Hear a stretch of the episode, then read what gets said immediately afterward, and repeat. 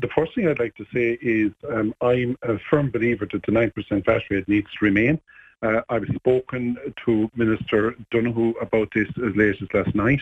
Um, I spoke about it in the Senate during the week. I actually believe that the 9% VAT rate should be permanent uh, in terms of the tourism and hospitality industry. Um, and it's increasing to 13.5% is something that would worry me.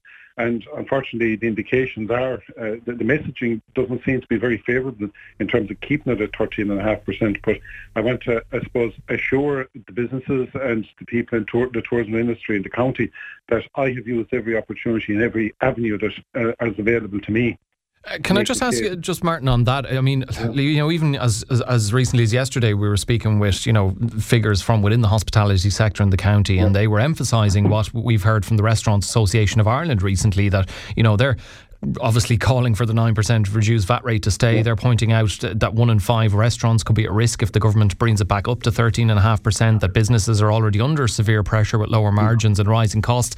However, the Finance Minister, Michael McGrath, has said uh, that with that rate, it would cost 500 million euro to extend it just to the end of the year. So to bring it in permanently, it sounds like it would uh, cost the government a significant amount of money.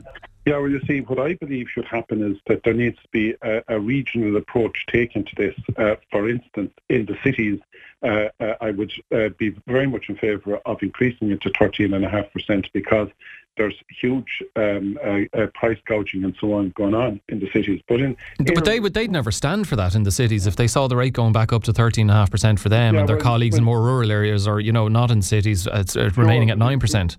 Yeah, but you're even at that, Alan, it, it, can't happen anyway because it seems that uh, it's against EU rules. So I think we need to go back to the drawing board in terms of all of these VAT rates uh, and see, we're talking about targeted approaches. Uh, I mean, certainly a targeted approach, in my view, would be in counties such as Clare and Kerry and other counties uh, that are heavily dependent on tourism uh, for six months of the year. And for another six months of the year, then it's, it's fairly quiet. Uh, that there is, um, uh, there is a case to be made for uh, having a, a, VAT rate in areas like that that would be reflective of the 9%. Okay. Uh, but that, that, that, that's another conversation, discussion. But just in terms of the cost of living measures, as you know and the people know, the, the, the Minister for Social Protection and the Public Expenditure and Finance Ministers are meeting with the three party leaders this afternoon uh, to work out a set of measures um, to assist people because this cost of living uh, issue is continuing and will continue. Oh, and we do know that, but what measures would you like to see extended? Well, aside well, from the VAT rate. Oh yeah, well, what I'd like to see is a mixture. Um, obviously, the most vulnerable people uh, is where the bulk of the resources should go. Uh, I think they'd have to look at, some, uh, something similar to a Christmas bonus type payment uh, uh, in in the next few weeks uh, to support pensioners.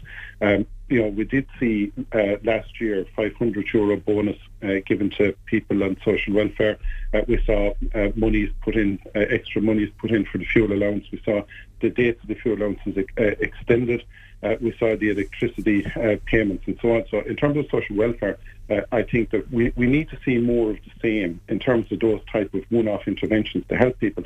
I, I also believe that we need at least another one electricity credit. Uh, in, for the months of March or uh, March and April, people will get the 200 uh, euro credit onto their bills.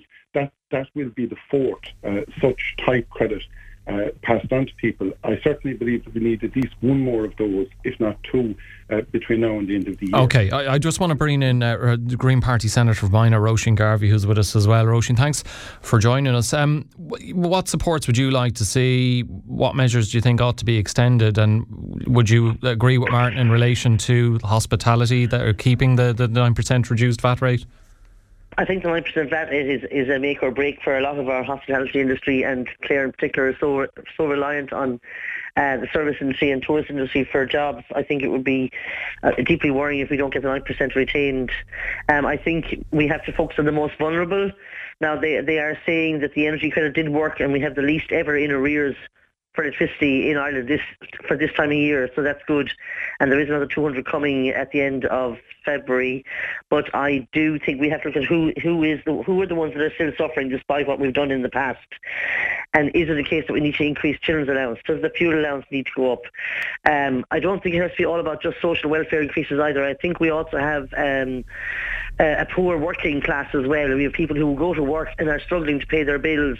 I think they will still need extra supports as well. And the family income supplement, I think, should be increased. I think with community welfare officers, so if there are working people who are struggling to pay bills, there should be more money given, uh, as was in the past, to the community welfare officers, so people can go and look for extra money off them if they're in dire straits as well.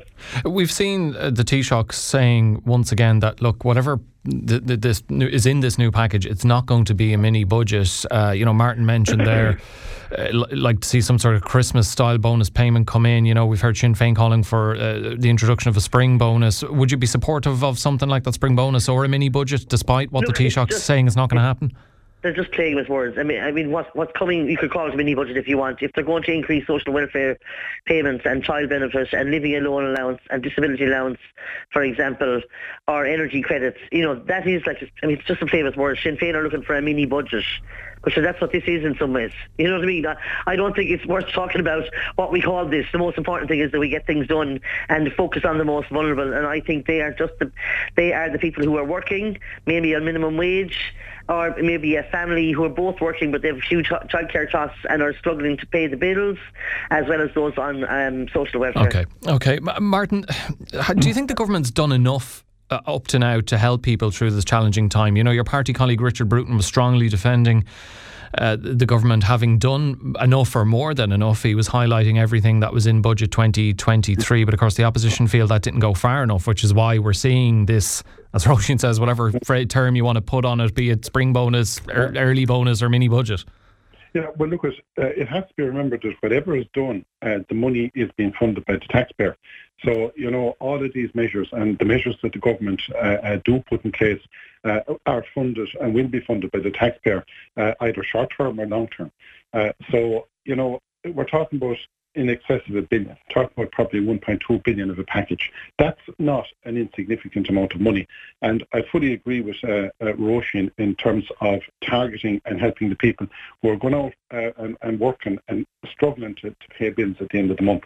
Uh, because that that's ultimately the, the, the, objective here is to try and help people through this cost of living crisis until such time as inflation is got under control and we see prices uh, recalibrate in the right direction.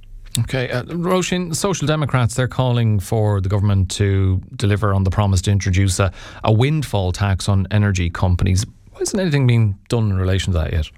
Yeah, that, that's coming down the line as well. We, I, th- I think the plan is to have that ready for next winter. You know, what I mean, to be to be honest, you know, to be brutally honest, probably not saying the most populist thing, but we're coming into the spring now and the summer, and I do think that the the heating and the windfall tax, which can be used for the most vulnerable around heating and insulation, I think we're going to need that more in the autumn. And that's why I think this whole call for a budget, you know, there's no point in constantly having mini budgets. You have to plan properly. And as, as Martin said, it's taxpayers' money. You know, we can't just be flippant about it either. I think the windfall tax, we're waiting for the EU to get approval to use it. Um, I think it's going to be coming down the track in the next few months. That's going to be very positive, where we will see the money, the profits made by the energy companies going back into people's pockets directly. Well, I'm hoping to see that hmm. by the autumn. Okay. So we're ready for next winter. One thing that Martin mentioned there was, uh, uh, you know, an additional, a fourth electricity uh, credit. Um, your party expected to block it being brought in this summer. Uh, it, it, why is that? Is it like you mentioned holding on to uh, off until autumn? Do you feel it'd be a better place to bring it in towards the, the back end of the year? I, I do, yeah. I mean, there's, you know, the, the figures are showing us that there's the least amount of people ever in arrears for electricity and because the weather is getting milder and we have longer days, this is not the time of year they need it. I mean, okay, ideally we give it to them every month, you know, but we have to be frugal about this and be prudent about it, and and we have to box clever with people's taxpayers' money. Because mm, there'll be some people who are looking at that, they, they'd be saying, "Geez, I can't, I can't hang on that long until you know afford that afford that Ford credit to come in." Yeah, but they're going to need it more in the winter. I mean, they they won't freeze if they can't pay their heating now. And there is, you know, there is ways we we put a moratorium on people getting cut off from their electricity. So there is that's not going, you know, that is not as big a fear. But I, I just think that there's going to be more struggling next winter than there will be this spring because the, the next 200 is still coming. So that's going to bring them up to the end of March. So then you're into April. Okay. So April and May, I mean, if you can't bring it in every month, is April, May a better month or October, November? For, for to help people with their heat, heating bills, you know. What, what the you, answer is, is kind of obvious. Okay, what do, what do you make of that, Martin? You you you you, you brought up the, the fourth electricity credit. Uh, do you agree that it should be held off until the autumn? Um, and do you agree with the reasons that Roisin's laid out there? Would you prefer to see it come in in the summer? Because there will be well, some people who just be who need it as soon as possible. Yeah, well, what I've said is that I want to see a fourth electricity credit in 2023. Um, you know, when whether it comes in, uh, in like people are going to be getting their uh, their March April bill, there will be a 200 euros credit. So when the next one comes, I, I, it doesn't really bother me once it's committed that, uh, that, people know that this 200 euros is going to be coming to them. Uh, I think that's important. But just in terms of Sinn Féin, and you were mentioning Sinn Féin uh, earlier on in the interview, Alan, but I, have been listening to Mary Lou McDonald, President of Sinn Féin, on uh, in leaders' questions in the Dáil over the last few weeks. And it's quite interesting the amount of taxpayers' money she wants to spend. Uh, they want to reopen a, a, a, a, historical redress scheme, which potentially could leave the state uh, exposed to seven billion. Uh, they believe that what was done in last year's budget wasn't enough, and they've already said they believe what's going to happen next Tuesday won't be enough. But so that's the job of an opposition party. The, you yeah, know, the, highlight that they feel you're not doing enough and that they could do the job better. Yeah, but sure, uh, uh, the, the, job of an opposition party also is to say where they're going to get the money, uh, because ultimately, if they're to open the traditional or, or the historical redress scheme, you're talking about seven billion. Uh, I'd love to know where they where they propose to get this money. Uh, okay, well, look, look, Mary Lou McDonald isn't here to tell us where they think that money will sure, come yeah. from. So we'll move on. Can I just no, ask you? Can I no, just moving on, Martin? Can I ask you why why can't the regulator investigate why the drop in the wholesale cost of fuel hasn't been passed on to consumers yet?